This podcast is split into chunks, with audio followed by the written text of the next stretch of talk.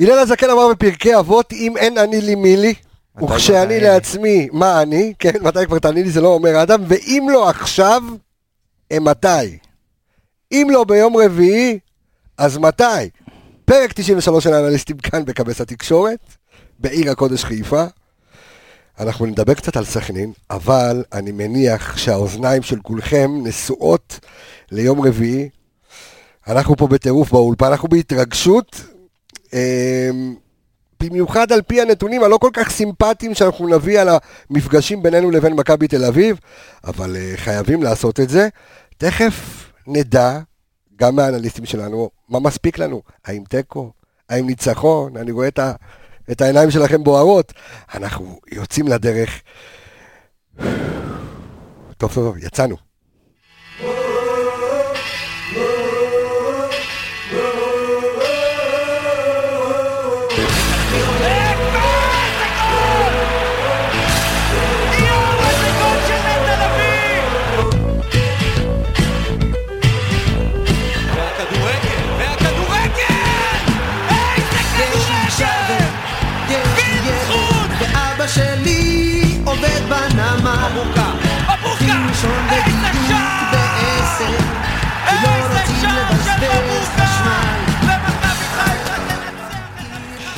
איי, וואי, איזה התרגשות שיא, עם מלא ואבאלה, כולנו ככה אה, דרוכים, דרוכים. ישר אני אעבור לאנליסטים שלנו באולפן, שלום לך אלכס מינוס מעניינים. מעולם לא יותר טוב. סיימת להפריע? אביאל זימור מעניינים. אני החזקתי את? עצמי לא להפריע לו בפתיח. כן, כן. החזקתי. אור עמיגה. אני לא פה, אסור לי להיות פה. טוב, אנחנו נגיד שאתה אמור להיות בעונש, אבל המאזן, אה, אחרי- הוא- כן. קשה- קשה לוותר עליו. אח- אחרי, כן, אחרי מה שקרה ביום... אה, ביום... אה, בפרק הקודם. בפרק הקודם, כן, בפרק 92, שהצלחתי לחזות את אה, שני הפנדלים, שזה, גילוי נאות. שזה מטורף, כן, אתה גילוי חבר נאות. של חגי גולדנברג? אה, כן, מה יש- מה יש לשחקנים אה, נגדנו שתופסים משחק שהם עזוב כאילו את באים זה, לעשות, מה יש דן- לו? דן מורי, גולדנברג, אז כאילו, הם באים, אני הורס את המשחק. עזוב את זה, מה יש לקבסה? מאיפה זה בא להגיד שיהיו שני פנדלים, הנה שני פנדלים באותו משחק, כן. ושאת שניהם נכבוש, והוא גם דייק במי יכבוש. תגיד, יש דברים כאלה? טוב, לגבי הדייק מי יכבוש זה לא יותר מדי קשה. כן? אה, אבל שמע, אני הייתי. בטוח תקשיב. ש- ש- שניקי היה מול הכדור, הייתי בטוח שזה הולך? כאילו, הייתי לא. מיליארד- אחוז. מיליארד אחוז הייתי בטוח, אתה יודע, אבל זו סך על תחושה. השופט שנתן לו להגיע לדקה 100, כל הכבוד. אבל כן, סחה, אה, כן, זה היה, זה היה בדיחה. זה היה, זה היה, זה היה היסטרי. מה? רצו שנסיים את המשחק עם מכבי תל אביב ביחד, כדי שלא יגידו שיש יתרון. וואלה, וואלה, נכון. בוא, בוא נקשיב לזה. לא. לא נקשיב? מכבי חיפה יכולה לשים שתי מכבי גולים- חיפה עושים שתיים בפנדל. שתי גולים בפנדל באותו משחק.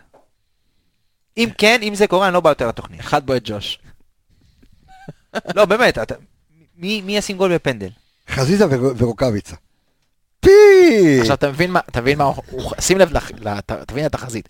הוא אמר, חזיזה יכבוש ראשון פנדל, כי הוא אמר רוקאביצה לא עיוות, רוקאביצה כבר הפסיק לבעוט, הוא לא טוב. ואז אתה יודע, כבר אתה מוביל, כבר תוצאה גבוהה, יאללה רוקאביצה, קח תבעט, אולי תחזיר את מה עצמך תגיד לי, אתה עושה לי פרשנות למה אני אמרתי? שים לב, אנחנו כל הפרק זה. פרשנות. כן. אני מנתח את הפרשנות שלך. גמרת אותי, יפה. טוב, אז מה שאנחנו נעשה, אנחנו אה, ניתן למאזינים שלנו להמיר את העונש של, אה, של עמיגה, כי מה, שעומד, תוצאות לעונש. תשמע, כי מה שעומד על כף המאזניים זה שמאז שעמיגה כאן, אנחנו בלי הפסדים, נכון. אז אנחנו נמיר לו את העונש. למשהו אחר. רגע, אנחנו נמיר את זה בניצחון ביום. רביעי. כן. טוב, זה עונש? חבר'ה, אה, מכבי חיפה, יאללה, סיבוב מהיר מכבי חיפה, אה, אנחנו כמובן נתעסק אה, רוב התוכנית מכבי חיפה ומכבי תל אביב, איך עולים, מה עולים, ניתן לכם נתונים שהם באמת משוגעים, מה עברנו ומה לא עברנו, אבל בואו נעשה את הסיבוב המהיר, עמיגה, אני מתחיל איתך, מכבי חיפה סכנין, זה היה נראה בהתחלה קצת צולע, אבל שוב, הרי הפסדנו בפג...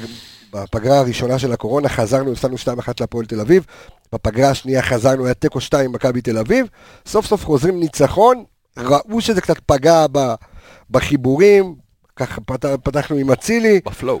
אמ, והיה בסדר, חזרנו עם 3-0, אבל מה אפשר ללמוד מהמשחק הזה שהיה ביום אה, שבת? ללמוד אין יותר מדי, כי יכול להיות לא הייתה מזהירה. אה, הניצחון לכשעצמו הוא ניצחון טוב, עוד שלוש נקודות. מה שבעיניי אני לוקח מהמשחק הזה זה את מאור לוי. אוקיי, היית שח... ילד שנכנס עם ביטחון, אה, ילד שמחפש את הכדור, לא בורח, עושה פעולות. הפעולה שהכי אה, תפסה לי את העין, זה לאו דווקא הדריבל שהוא לקח ועבר את כל השחקנים, זה גם היה אחרי שהוא סחט את הפנדל. אחת הפעולות הראשונות שלו במשחק הייתה הפנדל. לקחת את הכדור בתוך הרחבה ולעשות את ההטעיה הזאת, הדריבל הזה בתוך הרחבה, זה מראה לך כמה שקט וכמה ביטחון יש לו. וגם לפני הטעיה, זה שהוא החזיק את השחקן על הגב כדי לקבל את הכדור, זה היה מרשים. לגמרי, והוא, כמה שידעתי, ראיתי אותו בכמה משחקים בדקות שהוא שיחק, ראית נגיעה, יש לו את הכדור, יש לו את הפסים, יש, הוא יודע לעניין את הכדור, מאוד שקט, נרחיב, אנחנו נרחיב על מאור לוי, היו לו כמה חילוצים באמצע פנטסטיים. הוא הפתיע אותי לגמרי, אפילו יותר ממה ש- אביאל, אז חוץ ממאור לוי, מה אתה ראית במשחק הזה? אה, את האמת, אה, עוד אופציות בהתקפה. אה, עומר אצילי אומנם לא נתן הופעה כזאת גדולה, אבל לפחות הוא היה אופציה לקבל כדורים. אה, ההתקפה שלנו, אפשר לראות סן מנחם הבקיע.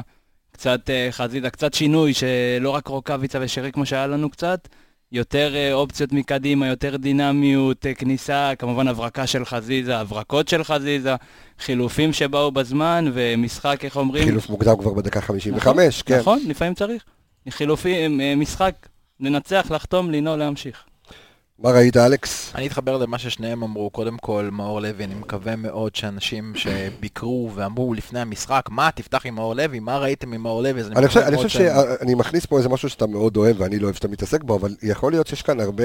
אה, אולי יש אנטגוניזם של חלק מ- מאוהדים בגלל שהוא הבן של, כן. וחושבים ש... כן, כן. לא יודע. תשמע, אני אני אני אומר שמעתי שוב, את זה הרבה, אני יכול להגיד לך כן. שאני, היה לי דיון עם תשמע, חברים. גילוי נאות, אה, תומר לוי מרצה אצלי במכללה, הוא חבר טוב, עבד אצלי גם, אנחנו חברים מאוד מאוד טובים, קולגות הרבה שנים, הוא עזר לי להיכנס לתקשורת בזמנו. אה, אני לא חושב שאני אדבר על הבן שלו אה, בגלל שהוא חבר שלי או משהו כזה או אחר, לא. אבל, אני, שמע, אנחנו שומעים רכשים, אנחנו אומרים, יכול להיות ש... אני חושב שהקהל שלנו סקפטי לגבי שחקנים צעירים שנכנסים להרכב, וכשמדברים על שחקן כזה שאמור לשחק במשחק שיש לו גם חשיבות, זאת אומרת, דיברנו על זה בתוכנית הקודמת, למשחק היה חשיבות להגיע עם אותו פער למשחק נגד מכבי תל אביב, חזרה מהקורונה, שתי שחקנים פצועים, היה, היה כל מיני דברים מעניינים במשחק הזה, אז אני חושב שהקהל שלנו מאוד סקפטי לשחקן שלא מוכח, ב- אתה יודע, במרכאות, נכנס להרכב, ומה אתם מדברים עליו ומה כבר ראיתם ממנו, אבל אני רוצה להזכיר לכולם, מאור לוי היה קפטן של קבוצת הנוער, דבר ראשון, שחקן שגם משחק בנבחרת ישראל, שחקן ש... אה, הצעירה, סליחה, ווואלה, אני מקווה שלכולם, שהוא סתם קצת את הפיות של אנשים אה, מהמשחק אתמול. יש לו עוד הרבה מה להוכיח, אבל... אני מאו- של- אני מתחבר מאוד עם, עם מה שאביאל אמר, בכל מה שקשור לאופציות. עומר אצילי מעבר לאופציות ההתקפיות, גם נראה שהוא נכנס יפה מאוד לתוך הפאזל של ברק בכר. הוא עושה את הלחץ מקדימה, הוא עשה כמה וכמה דריבלים, אחת הפעולות הראשונות שלו הייתה הגליץ' בהתחלה שהוא... אה, לא היה פאול, הוא הגיע לכדור. אה, ומתחילים גם, מתחילים גם להתווצר כל מיני אה, קבוצות קטנות בתוך הקבוצה, שילובים. נכון. אתה רואה הרבה את שרי משחק עם אצילי על ימין, כי שרי משחק שם מתחילת העונה, עכשיו הוא זז טיפה לאמצע, אז הוא משחק עם אצילי ורז מאיר, יש שם שילוב מאוד מאוד יפה, נטע לביא מצטרף אליהם. אני חושב שכשאבו פאני יחזור, הצד השני עם חזיזה ורוקאביצה, זה גם שילוב שהם... אתה באמת בונה מין קבוצות קטנות כאלה בתוך הקבוצה, בשביל שהקבוצה שמשחקת נגדך לא תדע מאיפה תבוא כן, הצהרה. גם היה אפשר לראות ניצוץ קטן בין החיבור בין אה, אצילי לחזיזה עם החיתוך בגול של אה, סן מנחם, כדור נהדר של אצילי לתוך הרחבה. גם אה, חזיזה בבעיטה שלו הראשונה, שקנדיל הדף לקרן, יכל להכניס שם לאצילי איזה. כדור, כן. זה דברים שיקרו יותר וגם ויותר. גם, אה, גם ראית לפני זה, ראית לפני זה שפעמיים רז מאיר ניסה לעשות לו חיתוך, נכון. והוא לא מש הבין, ואז הוא קלט את התנועה, ואיזה כדור והוא נתן ענק. את הפס בין שתי השחקנים, בדיוק. לזה. אז אז יפה, אז תכף אני אתן את השנקל שלי על אצילי, אבל אני רוצה רגע לחזור אה, אה, למה שאתה התחברת, ואני שם את השאלה על השולחן. אביאל, האם הסיפור של מאור לוי וזה שאנחנו מתפעלים ממנו, אה, ותכף נדבר גם על היכולות שלו ועל האיכויות שלו, היא בגלל שאנחנו נהנים משחקן צעיר שבא והרשים אותנו בכמה דקות והפעולות ההתקפיות והפעולות הטובות שהוא עשה, או שהיינו יותר מאוכזבים מאיך שיובל אשכנזי נראה בעמדה שלו. אה, שני דברים שונים לדעתי. יובל אשכנזי, התפ... התפקוד שלו מאז החזרה מהפציעה זה משהו שאף אחד עוד לא הצליח לאכול את זה. הוא, אנחנו יודעים שיובל אשכנזי הוא שחקן מאוד חכם, מאוד מודע למיקום שלו, אבל הוא לא מוצא את עצמו במגרש, הוא לא מתחבר עם החברים שלו, הכדורים שהוא בתוך הרחבה לא מתלבשים לו כמו שצריך. ומה שאני, אני יצאתי כן גם מאוד חיובי ממאור לוי, ממה שראיתי, כי ראינו שחקן צעיר שעולה, וממש כאילו עשה את ההתפתחות שלו, כי כל פעם שהוא קיבל דקות, סוף סוף הוא קיבל הרבה דקות יחסית במחצית השנייה, ולא פחד. אם אני לא טועה, הוא היה שני או שלישי במתקלים כשהוא עלה כמחליף. נכון. והוא היה, הוא פשוט גם ברגע שעלה לו הביטחון, אז אתה רואה ששחקן אה, צעיר יש לו יכולות, אה, הוא לא סתם כנראה משחק במכבי חיפה. כן, רמה היה דריבלים נהדרים שם, ו... רמה מנטלית גבוהה, אנחנו דיברנו באחד הפרקים על שחקני ספסל, בטח עכשיו בליגה צפופה יותר, במשחקים שהם יותר צמודים, שחקני ספסל שעולים מהספסל, הם צריכים לבוא באמת במנטליות ממש נכונה, לבוא ולנצל כל דקה שהם מקבלים, כי אתה יודע, משחק לאחר מכן, יש מצב שהם יכולים להיות אה, בחשבון להרכב הראשון, והוא באמת, הוא מהשנייה הראשונה שהוא נכנס, התחיל לחלץ כדורים, עשה את הפעולות הקטנות, אחרי זה הוביל לפנדל, הכל הלך טוב מבחינתו במשחק ראו, ראו הזה. מאוד שהוא נתן המון אוויר בקישור, וזה כיף, זה כיף כאילו לקבל סוג של במרכאות שחקן רכש, שחקן שהשתפר במהלך העונה ונותן לנו עוד בוסט לקראת הסוף, זה, זה כיף לקבל דבר כזה בהפתעה. השאלה, עמיגה, אם אנחנו יכולים לשים פה דגש על עניין של כריזמה ונוכחות, כי יכול להיות שיובל אשכנזי זה שחקן שאתה שם לב אליו יותר שהוא מבשל או כובש. זאת אומרת, תוך כדי תנועה אתה פחות רואה את הפעולות שלו, ומאור לוי כשנכנס, ראינו, את, ה, ראינו את, ה, את הנוכחות שלו במגרש, ראינו את הפיזיות שלו, ראינו את הדריבל שלו, ראינו את החילוצים שלו באמצע, ראינו את ה, אולי את השקט אה, אה, בעוצמה שלו, ואני לא רוצה לתת יותר מדי סופרלטיבים לבחור צעיר, על אף שאני דוגל, אם אתם זוכרים את הוויכוח שהיה לי פה עם לירון איפרגן אה, באחד הפרקים הקודמים, ששחקנים צעירים מבחינתי שהם טובים, שישחקו גם במכבי חיפה הגדולה. אז אני אגיד לך איך אני רואה את, ה, את הדברים. יובל אשכנזי, לצופה שיושב בבית ורואה את יובל אשכנזי, לא, לא תמיד יתחבר. למה? כי יובל אשכנזי לא השחקן הכי טוב עם הכדור. הוא לא טכני, הוא לא שחקן שיקח את הכדור וייתן לך את, ה, את, הפ, את המסירת מפתח לגול, לא או נקי. ייתן לך... כן, הוא לא השחקן הכי טוב עם הכדור. הסגנון משחק של יובל אשכנזי זה ההסתננות להרחבה, המיקום הנכון, זה הסגנון של יובל אשכנזי. העבודה הקשה. העבודה הקשה. ובא אחד כמו מאור לוי, שהוא טכני, בר... הוא טכני ברמות. יש לו, אתה רואה את הנגיעה שלו בכדור, את השקט, עם... את ה... איך הוא מרגיע את המשחק, יודע להניע, יודע מתי להצטרף, יודע מתי לחכות. ראית שהוא גם יודע לאן להצטרף, בדיוק לשטח הנכון. גם לפני הפנדל, היה לו עוד איזה פריצה שחזיזה נתן לו את יש איזה הכדור, הוא השתלט. נינוחות כזאת שלו מאוד, עם הוא הכדור, כזה, ממש- הכל על מי מנוחות, הכל כזה זורם במשחק שלו. זאת אומרת, ביטחון עצמי. כן, גם ביטחון עצמי, שהיה שזה. הסגנון, מי שראה אותו בנוער, יודע שזה הסגנון של השחקן, גם בנוער הוא עושה את אותם דברים. אני יכול להגיד לך שהיום הקפיצה הזאת מגיל נוער לקבוצה בוגרת כבר לא כל כך נופל על הפן הפיזי. אז אנחנו רואים שחקנים, ככה דיוויד אקו לצורך המקרה, דוגמה קלאסית. בואו, יותר פיזי ממרבית הבלמים שיש לנו בליגת העל. אז הפן הפיזי קצת לא, לא הופך להיות פקטור. תמיד אמרו שיש אה, בעיה מאוד קשה ב- ב- בעוצמות ובמהירות ששחקנים בליגת העל מתמודדים מול מה שקורה בנוער. מה, קור, מה, מה הדבר הבא? זה הפן המנטלי. זה איך אתה בא למשחק. זה לא להיות השחקן הצעיר שברגע שאתה נכנס לקבוצה, למשחק, הקבוצה השנייה מסמנת אותך ומתחילה לתקוף אותך ישירות. ואם אתה יכול לגשר על הפער המנטלי הזה, בנוסף לפער הפיזי, ומאור לוי גם שחקן שבנוי כמו שצריך מבחינת התפקיד שלו, אתה מקבל שחקן שגם בגיל מאוד צעיר יכול לבוא ולתרום, מיד שהוא נכנס. תשמע, מה שמעודד דווקא אה, בסיום המשחק, שחשבתי שיותר התעסקו באיך היה אצילי, ואצילי היה הצל של מאור לוי דווקא באותו, באותו משחק, כי, כי לזה שמו לב, אה, אתה יודע, כולם, אה, על הנוכחות של מאור כן, לוי, אף- וזה, וזה כיף, אה, כיף לראות את זה. לא חושב שמישהו ציפה לי יותר מדי מאצילי, בטח לא במשחק הראשון. הוא יתרום עוד הרבה, איך ברק אמר, הוא יתרום הרבה בהמשך. אין ספק שהתרומה שלו בתקופה הקרובה לא תהיה יותר מדי, אלא אם כן יהיה איזה... אני לא, אבל אני צריך לא להתחבר. אני לא- אני לא מסכים אני איתך אני בעניין לא הזה. מסכים, שמע, כי- צריך להתחבר, הוא רק הגיע. אין בעיה, אין פעם, בעיה. קודם. כל, אצילי זה שחקן שאתה לא מביא וחושב מה יהיה. זה שחקן שאתה מביא באופן נקודתי, וזה שחקן שאמור לדחוף אותך עד סוף העונה, ואני דווקא. חושב, לפי דעתי, אם זה. יתחבר, זה יתחבר מאוד בקרוב, כי אתה ראית, הוא שם, הוא רוצה את זה. חמש עבירות בכמה הוא היה שם, נכון. עשר דקות על המגרש בהתחלה. כן, זה שחקן שרוצה, הוא- הוא לא פחד לבקש את הכדור, מנטע, הקפטן של הקבוצה, הוא עומד ומבקש את הכדור. זה שחקן שיהיה שם, ואני לא רואה רק זה אותו הלך. רב עם השופט, אתה רואה, אתה לא, רואה אתה רואה. ספציפית, מה שאני התכוונתי זה יותר אה, לחיבור עם השחקנים, שאתה יודע, לאט לאט, אני מבין אותך עם שב- הסבלנות שצריך ברור, לתת עם לבן אדם. האימונים, והכיר יותר טוב את החבר'ה שאיתו בהתקפה, אז הדברים ישטפו גם יותר, אז ואתה אני תראה אותו יכול הרבה להגיד יותר לך, אפקטיבי. אתה יודע, הייתי במשחק ואמרתי, אני חצי שעה אסתכל רק על אצילי, לראות, אתה יודע, את ה- את התחושות שלו, את התנועות ידיים, אה, מה הוא, אתה יודע, מאוד רעב. ההלך רוח שלו, ואתה נתקל בשחקן, שאתה יודע, זה, אנחנו לא מגלים סודות לאף אחד כאן, אבל שחקן מאוד מאוד חכם. אתה רואה את, ה, את הפס בין השניים, אתה רואה את הדאבל פס שלו, אתה רואה איך שהוא כמו שאמרת מקודם, השילובים עם רז מאיר, עם חזיזה, או ששריר שמגיע אליו, אתה רואה שחקן שיודע להכניס כדור לשטח ולתת, אתה יודע, פתאום לחזיזה להישאר לבד. אותה מסירת מפתח לגול של חזיזה, אה, זה של עומר אצילי, וזה היה הפעם השלישית שהוא עשה את זה. אם שמת לב שבמסירת מפתח הוא נתן את הכדור והוא לא נשאר. הוא, ממ- הוא נתן זז. ספרינט לתוך הרחבה. הוא כן. הצטרף ונתן עוד אופציה בתוך. הרחבה. אופציות, אופציות. ואגב, אגב, אתה יודע, אתה, אתה מוסיף את, ה, את החוכמה במשחק. אנחנו תמיד מדברים על נתונים, אנחנו מאוד אוהבים נתונים, אנחנו מדברים על XG ודריבלים ו-X דריבלים מוצלחים מתוך Y דריבלים שהוא ניסה. יש דברים שאי אפשר לראות בנתונים.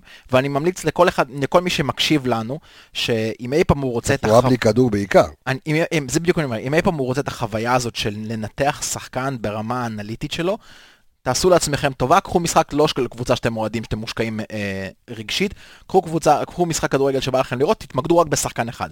אל תסתכלו על איפה הכדור הולך, תסתכלו בש- על שחקן אחד. ותראו, הרבה דברים שפשוט לא נכנסים לסטטיסטיקה. בני סכנין יצאו למתפרצת במחצית הראשונה, מצד שמאל, רז מאיר עשה סגירה אלכסונית, והכדור יצא משם למרכז המגרש וההתקפה נבלמה. האם זה נכנס לנתונים? לא, אין, אין שם שום דבר, אבל אנחנו ידענו שבעצם התנועה הזאת, הוא סיים את ההתקפה הזאת. מבוקה לצורך המקרה, אולי לא היה עושה את התנועה הזאת, ואז יכל ליצור מצב מסוכן, אולי גול, אולי אנחנו לא יודעים מה. אז יש דברים שמעבר רק למספרים הכתובים, צריך להסתכל כדי לראות. עכשיו, אצילי הוא שחקן סופר חכם, וכשאנחנו נדבר על מכבי תל אביב, המקבילה שלו, שם במכבי תל אביב, שאנחנו כולנו תוהים האם הוא ישחק, לא ישחק, הוא שחקן סופר חכם שמעבר לתפקיד שלו במגרש, הוא מצריך כל כך הרבה תשומת לב של כל הקבוצה, שהוא הוא, הוא, הוא בעצמו הוא תמיד 30 אחוז מסוכן. מפתח מה- מההפסד או ניצחון של אה, של מה שיקרה ביום רביעי. תשמע, אנחנו מניחים גם שעם הזמן זה ילך ויתחבר יותר, והוא ילך והוא ילמד, אתה יודע, את השחקנים שלידו, הוא היה עם, אה, אה, שתי, אה, עם שני ניסיונות למסירת מפתח, ואחת מוצלחת, כאילו, וזה היה ניסיון אחד מוצלח, וזה זה כיף לראות, ואני שוב, השתפשף, על אף שאנחנו תכף נעלה את הדיון המאוד מעניין, ואני יודע שיש פה דעות שונות, אולי לא, האם הוא צריך לפתוח נגד מכבי Mm. תל אביב.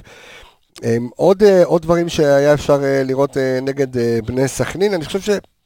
שוב, כמו שאמרתי, החזרה החלקה, כביכול מ- מתקופת הקורונה, הפחד הזה אם יתקיים המשחק, לא יתקיים המשחק, בסוף המשחק יתקיים. ראינו את, את בני סכנין בהתחלה מאוד נלחמת, מאוד דוחפת, מאוד לוחצת, מכבי חיפה, אתה יודע, לא נבהלה.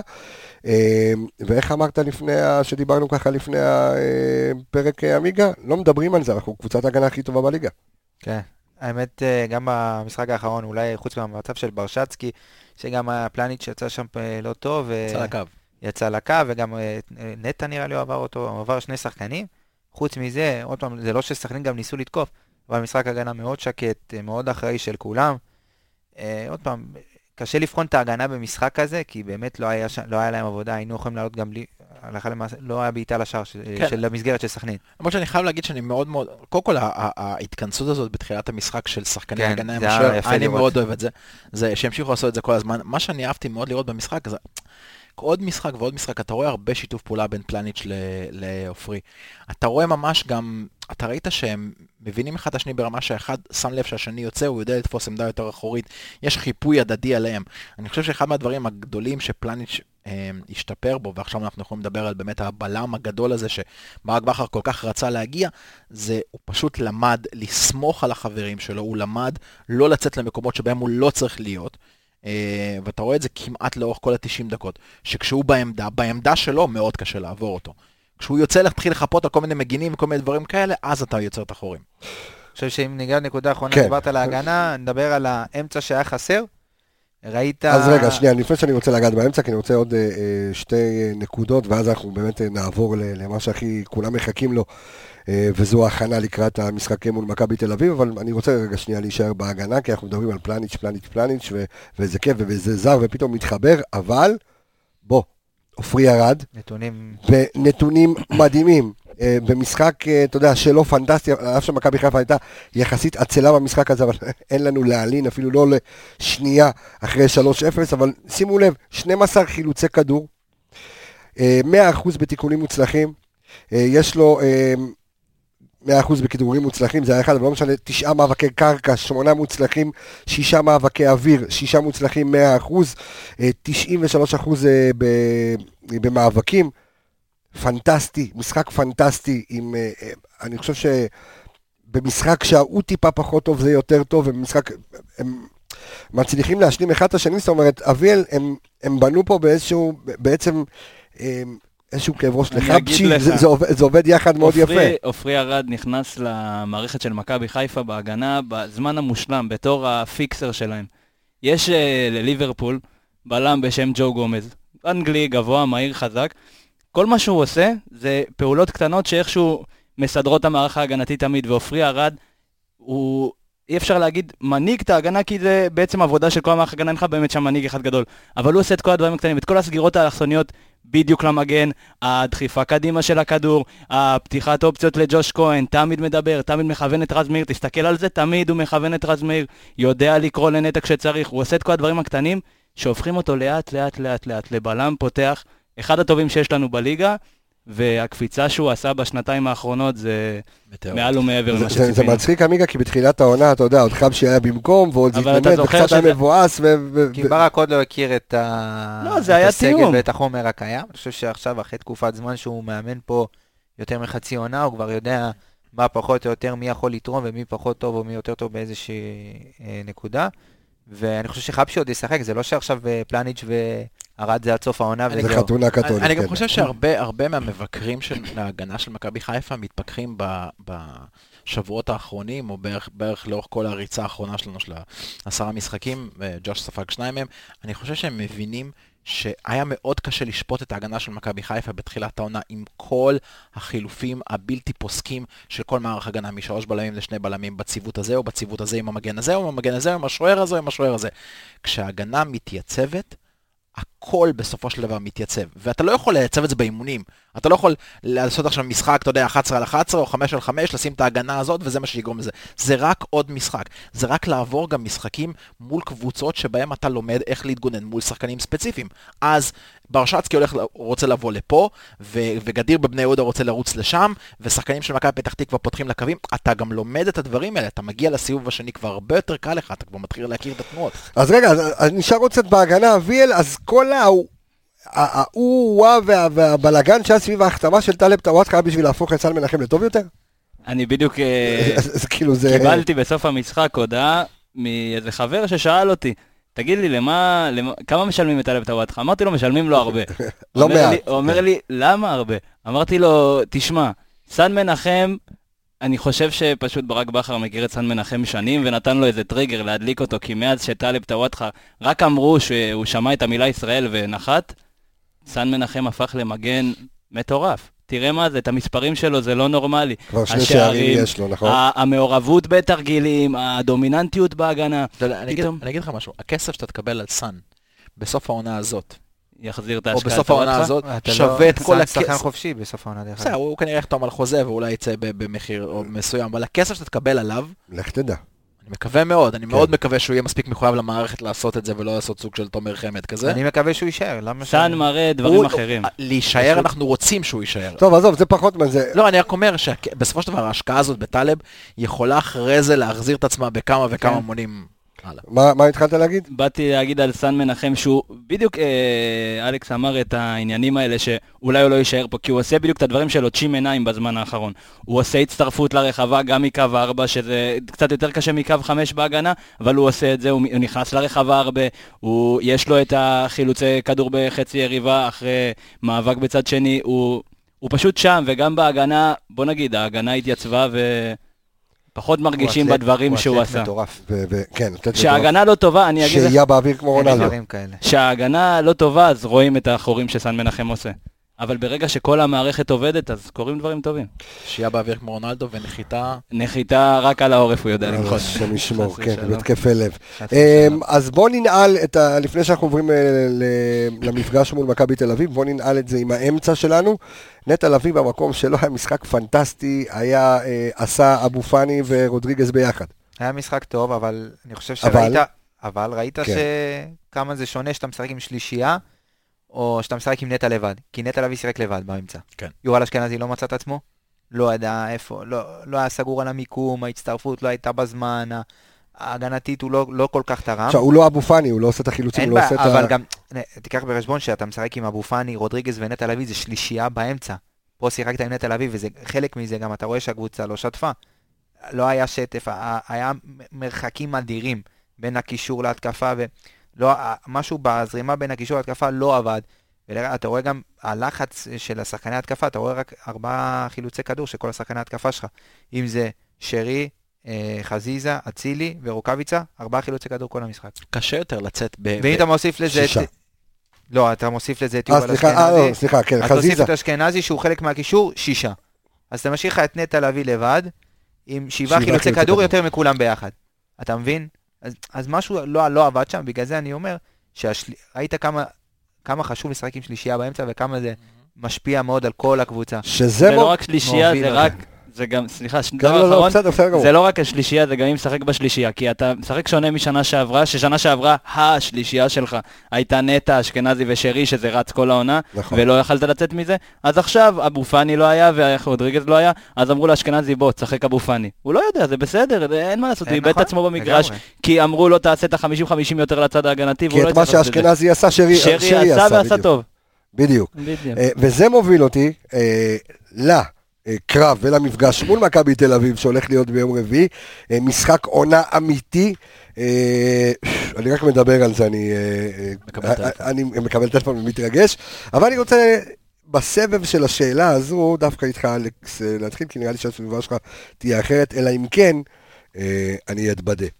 יום, של... יום רביעי, מכבי חיפה, מכבי תל אביב, האם אתה פותח עם עומר אצילי, נטע לביא, אבו פאני או רודריגז, או שאתה אומר אצילי, חכה בחוץ, אני עולה עם אמצע מעובה, שזה אה, נטע לביא, אבו פאני ורודריגז. על אף, על אף המאזן המדהים שיש לאצילי נגד מכבי תל אביב. אנחנו, אנחנו נדבר נג- עליו. ניגע בזה. ניגע בזה מיד. אני, אני אומר אה, לאצילי שב בחוץ, שב בחוץ ותן לאמצע, לאמצע להישלט על ידי השחקנים הדפנסיביים שלנו. אני, תראה, הפילוסופיה שלי לגבי... עצור את הפילוסופיה, אה. אתה תגיד אותה. כן, אז, אז, אז כולם פה תמימי דעים, לא כאביאל. כן, אה, תשמע, אני, כן, אני מרכיב, אם רודריגז גם בריא, אז גם רודריגז בהרכב ביחד עם אבו פאני, אם לא, אז לפחות אה. אשכנזי. הקישור שלנו זאת אומרת, אתה בכל מקרה לא עולה עם אצילי לא, במשחק אני הזה. חייב שהקישור שלי יהיה הרבה יותר מכוון לצד ההגנתי, יותר מאשר להתקפי, כי אני חושב שיש לנו את הכלים בהתקפה, ואנחנו לא צריכים לזרוק לשם עוד. לפחות בתחילת המשחק, לפתוח עם אמצע שיעמוד נכון מול שחקנים מסוכנים, מול גולסה, מול אה, ריקן וכדומה, מי שישחקו, ריקן אני לא יודע מי כנראה עם... שישחק. אה, כן, בדיוק, אבל אני הייתי הולך יותר, כן, לקישור אמצע חזק שיבסס את המשחק שלנו. אתה תמים דעים, עמיגה. אני לגמרי איתם, אני חושב שהראיה הכי טובה זה היה המשחק האחרון, ראית כמה קשה לשחק אה, בלי שלישיית אמצע, ראית כמה אתה מאבד מהאפקטיביות שלך, של כל השחקנים בעצם, כמה הם פתאום לא, לא מורגשים כל המשחק, שאין לך שלישיית אמצע מאחוריהם, ואני לגמרי, אם, אם כולם בריאים וכולם כשירים, אז לעלות עם אבו פאני, נטע ורודריגז באמצע. זאת השלישייה האמצע, אתם לא סומכים על שרי, כאילו שיהיה, אתה יודע, זה לא, לא סומכים. זה, לא התפקיד אחרת. אני אפילו אגדיל ואגיד, אם רודריגז לא כשיר, אני פותח עם מאור לוי. זה, זה מה שדיברנו לפני השידור ואמרתי גם את זה. אני שאני פותח, אם, אם זאת אומרת, רודריגז... בקונסטלציה כזאת, אז אוקיי, אז בוא נפתח את זה. אז אז תראה, הפילוסופיה שלי אומרת דבר כזה, בליגה שלנו אין שני צנח- שני שחקנים שיכולים, פילוסופיה שלו, אוקיי. אני אומר את זה כל כך הרבה פעמים, תזה, הוא עשה תזה שלו. תזה-. תזה לקישור אחורי. אה, אין, אין שני שחקנים היום שיכולים להחזיק קישור ב- בליגה שלנו. אין, לא משנה, תביא לי ש- שחקן ממכבי תל אביב, שחקן ממכבי חיפה, אין שני שחקנים שיכולים להחזיק קישור לבד. גם לדעת לבלום וגם לדעת להוציא קבוצה קדימה. אין, זה לא קיים. לכן, אתה נאלץ תמיד לשחק עם שלושה שחקנים. עכשיו, מי שזוכר את אחד המשחקים לפני, לא זוכר, לפני איזה שנתיים, שאלנו נגד ביתר, שהם נתנו לנו 3-0. הם פשוט הרגו את מכבי חיפה עם קלטינס, קלאודמיר ואייבינדר. שלושה שחקנים דפנסיביים על הקישור הלא קיים שלנו, אני חושב שנטע שיחק אז עם פירס, אם אני לא טועה בעונה הזאת. אין היום את האופציה הזאת. באירופה יש לך, באירופה יש לך שני קשרים שיכולים להחזיק אמצע ולהוציא את זה קדימה, בארץ אין. סכנין טעו במשחק. סכנין התבססו על לשים את האוטובוס מאחורה, קו חמש, ונקווה שיהיה טוב, נקווה שמכבי חיפה לא תפקיע. אם אני הייתי סכנין, הייתי שם שלושה שחקנים באמצע, לאור המערך שעלינו עם אשכנזי ושרי, והורג את המשחק אבל משם. עכשיו- אבל עכשיו מכבי תל אביב, אז, ואתה אז יפה, אומר, אז מכבי תל אביב גם מודעת אם לדבר הזה. רודריגז לא כשיר, מאור לוי. מכבי תל לא אביב... אשכנזי. לא, מה... ואיפה, רגע, שאלה, ומאור, אוקיי, נגיד רודריגז לא כשיר, ואני אומר לך, אה, מאור לוי. כן. ההתלבטות ש... ישר... מאור לוי ממקם משחק. מה הוא? משחק? עשר? לא. לא. אה, אז מה מה הוא משחק? מי משחק עשר? אבו שמונה פאני? תיאורטית. אז כן, אבו פאני ונטע אחורים. ומאור לוי לפניהם. ואתה יודע מה? אני אגיד לך עוד משהו. אחת הדרכים לשחק מערך של שלוש קשרים דפנסיביים זה שלושתם בקו אחד. זה אחד, אח, אחת הדרכים הנכונות לשחק עם שלושה קשרים דפנסיביים באמצע, לשחק איתם בקו אחד. שכל אחד יכול לבלום את המשבצת שלו, וכל אחד גם יכול להוציא קדימה. אביאל, אתה פחות מסכים איתו, אני רואה. אה, זה לא לא פחות מסכים, זה לפחות אם אני הייתי שם, אם הייתי מרכיב את מאור לוי בהרכב, אז זה היה ב-4-3-3 יותר קלאסי מאשר שתי הקשרים מאחורה ואחד מעל. אולי נטע מאחורה ואבו פאני ומאור לוי שניהם 50-50 זה גם uh, סוג של uh, אופציה. אני בגדול, אני קצת מפחד מבחינת החשיבות של המשחק, ושחקן צעיר ואני לא יודע כמה הוא זה, אז אולי אשכנזי טיפה טעם יותר. אבל כן, עם איך מה זה שמאור... טעם יותר? טעם פעמיים ו... טעם- טעם... בוא נגיד שמספיק להפסיד הפס- שנה שעברה כמה פעמים בשביל לבוא יותר טעון, אבל... אז הוא טעם כן, ארבעה אבל כן, הפסדים. תשמע, אם אה, יש משהו בלתת ל... נכון, אבל רוצה, עכשיו הוא רוצה, אוקיי, לא? אוקיי. אבל אה, יש, יש משהו בלתת למאור לוי להמשיך את הפורמה שלו אולי, וגם אם לא, אז מה קרה? אז לא הצליח, אז יש מחצית ש- שנייה. היתרון. במ... היתרון במערך הזה של בכר זה ששרי הוא לא נתקע, הוא לא נתקע על הקו. שרי התנועה שלו היא לאמצע. היא לזון זון 14 כמו שאנחנו רואים, כן. לשטח שמה. השטח המסוכן. כן. בדיוק. אז זאת אומרת שגם אם אתה משחק עם שלישייה, אז יש לך את מי שיתפקד ב- בתכלס למרות שהעמדת מוצא שלו היא בקו, הוא ישחק את העשר. שרי בסופו של דבר הוא יהיה זה שיגיע לאזורים האלה, גם אם לא משנה מי ישחק את העשר. אז זה היתרון, ופה אני כן יכול להסכים עם מילוש באיזשהו מקום, שצריך כן לפתוח עם רודריגז לא משחק, עם uh, מאור לוי, עם שלישייה באמצע, אתה לא יכול לוותר במשחק כזה, שעולים לך שלישייה, לא משנה מי יעלה, שלישייה של מכבי תל אביב, תמיד תהיה שלישייה איכותית באמצע. תמיד, תמיד, תמיד. והם לא יוותרו עליה, לא משנה באיזה משחק, אתה רואה שהם משחקים נגד קבוצות נחותות, הם תמיד משחקים שלישייה באמצע כדרך, כ- כסיסטם. לא, מכבי תל אביב עברה את ההתפקרות הזאת ממש בהתחלה של הקדנציה של. איביץ', כשהם שיחקו שתיים אחורים ואחד קדמי עם דור מיכה, ואיביץ' פשוט, אתה יודע, הם לא נראו טוב, ואיביץ' אחת. פתר את זה, עבר לשלושה דפנסיביים, ומשם מכבי תל אביב רצה לריצה המטורפת שהייתה לעונה שעברה. אה, איזה, איזה מכבי תל אביב אביאל אנחנו רואים השוני שלה בין דוניס לוון וילון, איך קוראים לו? ון לבן. אה, ון לבן. אה, פט- אה, פטריק, אוקיי? איזה איזה הבדל, שינוי. כי אנחנו רואים, כי אנחנו רואים קבוצה שכמה, שבעה, שמונה משחקים, אני ללא חושב. שההבדל זה ה- החופש בתנועה לשחקנים, פחות או יותר. כי דוניס, אה, איך נגיד את זה? הוא פתח את ההגנה שלו, אבל הלך אולין על התקפה, וראינו מכבי תל אביב ספגה כמות גולים שהיא לא ספגה, גם אם בשנה שעברה הייתה משחקת ארבע עונות, היא לא הייתה סופגת כמות כזאת. אה, תשמע, דור פרץ, מאז שוון לבן הזה הגיע, הוא פשוט אה, דור פרץ שלפני שנתיים. ותשמע, זה... קודם כל, דן ביטון יצא מהרכב, וכמה שחקנים, כמה שינויים. השחקנים הקבועים שלהם התחילו לשחק קבוע ורצוף, ויונתן כהן ודור פרץ, והרכב רץ, וקצת מנוחה מאירופה. אין מה לעשות, הם נראים יותר טוב, הם גם נראו טוב מול נתניה. אה, לא יהיה פשוט. ב- מ- מאז המשחק נגד נתניה, מכבי תל אביב עם שישה משחקים, ארבעה ניצחונות, שתי תוצאות תיקו, ושער אחד שהם ספגו. אתמול. נכון? זאת אומרת, אז גם ההגנה שלהם מתייצבת. ההגנה מתייצבת כי... תשמע, לא משנה מי היה מגיע אחרי דוניס, ההגנה הייתה מתייצבת.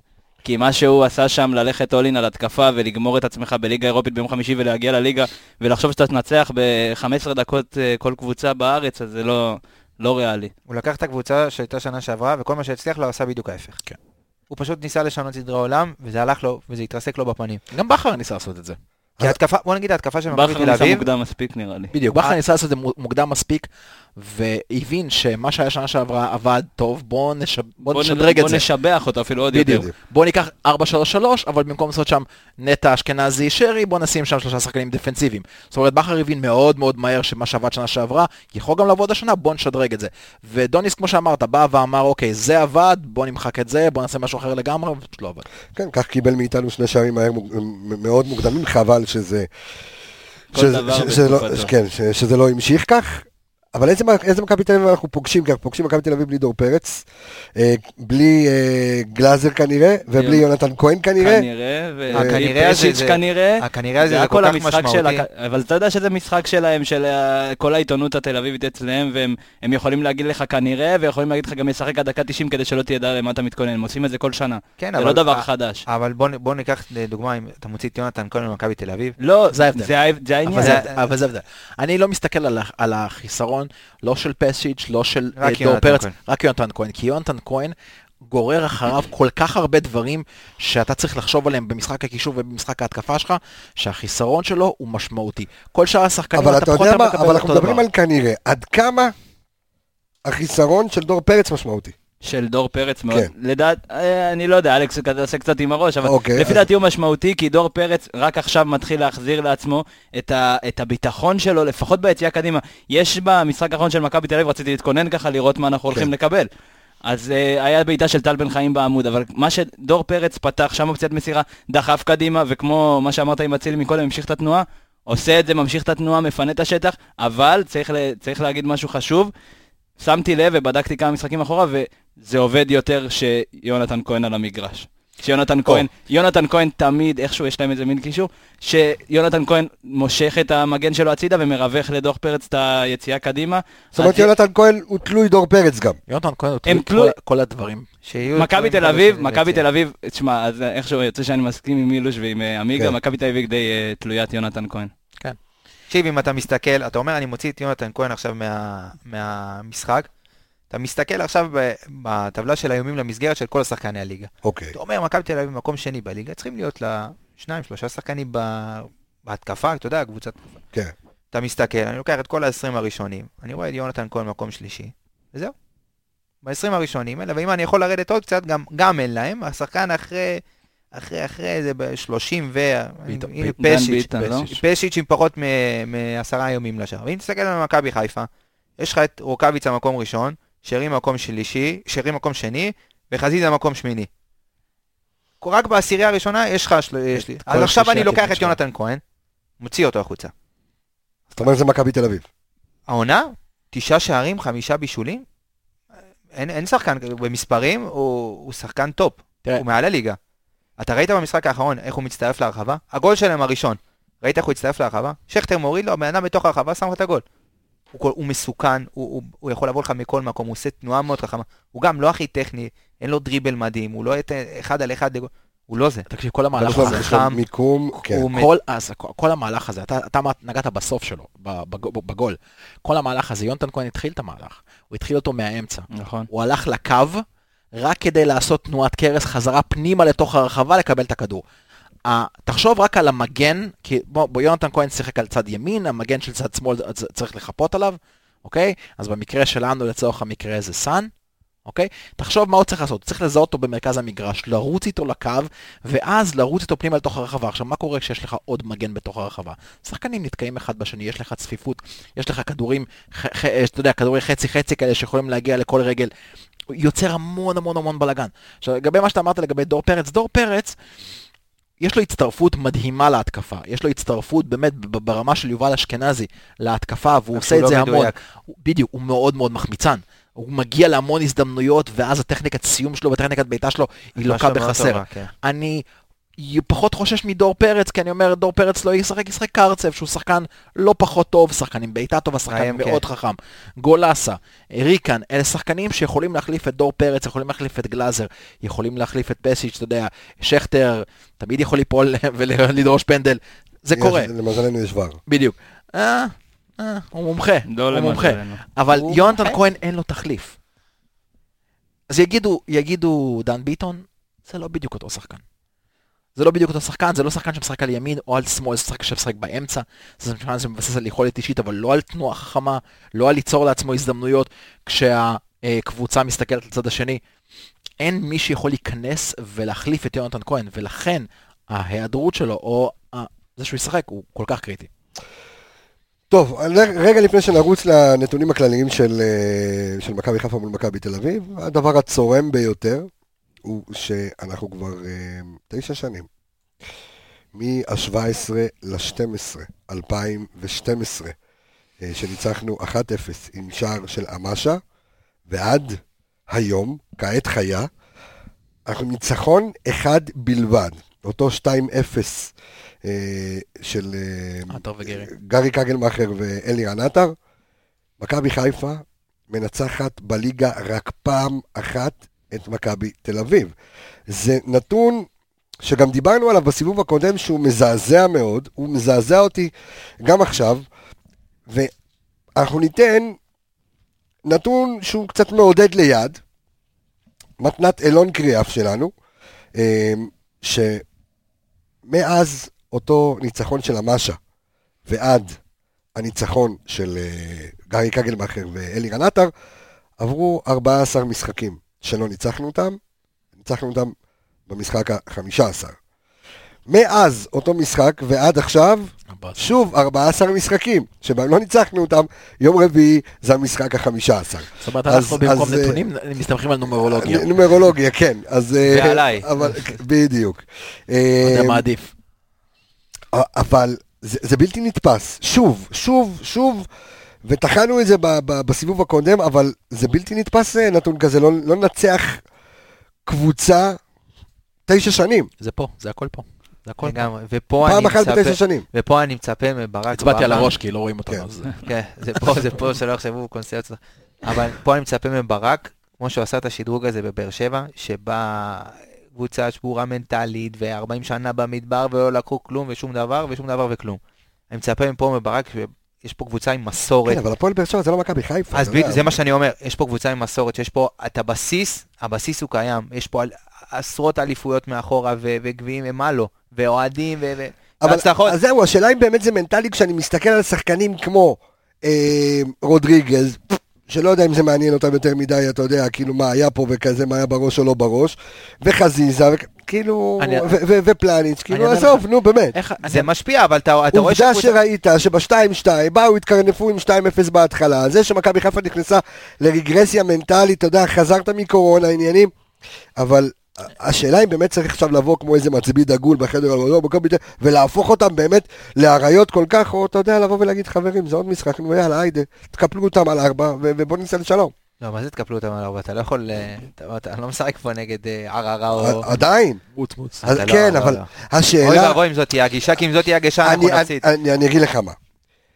יש לך ב, ב, ב, בגישה מנטלית, יש לך כמה דרכים. עכשיו, אני אומר, דרך אחת זה לבוא, ואתה עושה להם עכשיו עמידה של מצביא, נותן להם איזשהו מניפסט אגרסיב. על אה, אלון אולמן לעניים, ואתה אומר להם, תקשיבו, ככה וככה וככה וככה, ואז אתה מאדיר את מכבי תל אביב בעיני שחקנים שאפילו לא ידעו מי זה מכבי תל אביב. לא, אבל אתה צריך להרים את ה... או שלבוא ולהגיד להם, חברים, פאסיב. הלו, מכבי תל אביב, תודה. תעשו את מה שאתם צריכים לעשות, סעו לשלום. אתה מבין? כי יש משחקים שאתה לא צריך, אה, אתה יודע, אין תחושה בעיר כמו שזה עם קהל. אתה יודע, שאתה יודע שהקהל מגיע לאצטדיון ואז כולם היו פה, אתה יודע, על, על, על אקסטות מהבוקר עד הלילה ולא היו יכולים לישון. ו- ו- ואין איזושהי תכונת רחוב, או אתה יודע, כאילו... אבל זה משחק מספיק גדול בשביל לתת לזה לעשות את שלו. נכון, אבל אני חושב שברק במקום הזה לא- לא צריך להמעיט ממכבי תל אביב, הוא לא צריך... לא, צריך לא אמרתי לבוא, להמית, אבל לא להדיר. צריך לבוא ולהגיד לשחקנים שלנו, לתת להם את הביטחון, לתת להם את השקט, לעלות בלי לחץ. פשוט לעלות בלי לחץ. אנחנו שמונה הפרש מהם, אתה צריך לעלות רגוע, לשחק את המשחק שלך, ו- ואפשר לנצח, עוד פעם, הם לא, הם לא הכי גדולים, ואני חושב שהעונה הם דווקא יותר פגיעים מכל עונה אחרת, ודווקא עם כל החיסורים וכל הבלאגן שקורה שם, אפשר וצריך לנצח אותם. אני רוצה להגיד דבר אחד. נמאס לי לשמוע אחרי כל משחק עונה, או אחרי כל משחק צמרת שלא ניצחנו, הם, הם היו יותר טובים, אנחנו, זה מנטלי, זה בראש, יש לנו הרבה שחקנים צעירים, הם צריכים להתפתח. ההבדל הוא שבעשר שנים האחרונות, בואו נדבר על זה, למכבי תל אביב הייתה קבוצה יותר טובה לאורך כל השנים. אני חושב נכון, חד שבנקודת זמן הזאת, לנו, ברוך השם, יש קבוצה יותר טובה משלהם, אנחנו מגיעים עם פלוס שמונה בטבלה, אנחנו צריכים לבוא עם הראש למעלה, לבוא מדקה אפס, לא עכשיו להיז- להיזכר במחצית שנייה ולעשות איזה 2-2 הירואי.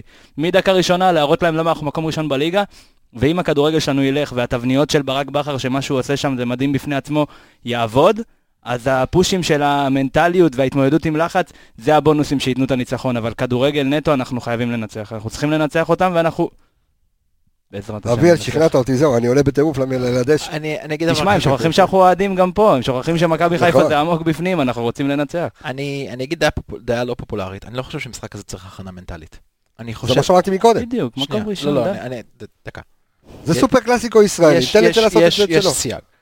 אני לא חושב שמשחק כזה, עם כל ההיסטוריה של המועדונים, ועם שחקנים שבאמת, ושמים, אתה יודע, שמים על על החולצה את הדג- את הסמל של מכבי חיפה, אני לא חושב שמשחק כזה צריך הכנה מנטלית. כולם יודעים את החשיבות, כולם יודעים את המאזן, כולם יודעים את ה... מה יקרה אם אנחנו מנצחים ומה יקרה אם אנחנו מפסידים, כולם יודעים. למה אתה כן צריך להכין הכנה מנטלית? אתה צריך להכין הכנה מנטלית לדברים שקורים במגרש. במקרה ו... כן. נקודות ו- ורגעים במשחק שקורים. אתה זוכר, דיברנו בתחילת העונה, היה לנו את הנושא של הדקה, היה איזושהי דקה מסוימת. ש- 45 ל- 45 עד 60. 60. כן. בדיוק. יש דברים, עכשיו, מה קורה אם אתה אה, סופג ראשון? מה קורה אם אתה עולה ליתרון ראשון? אה, למנוע נסיגה יותר מדי אחורה? כמו או- בסיבוב הקודם. בגלל זה אני אומר שאתה לא, אתה לא מכין את השחקנים מנטלית למשחק. למשחק הזה אתה לא צריך להכין שחקנים מנטלית. אם, אם אתה צריך להכין שחקנים מנטלית למשחק הזה, אז מה הם עושים במקצוע הזה?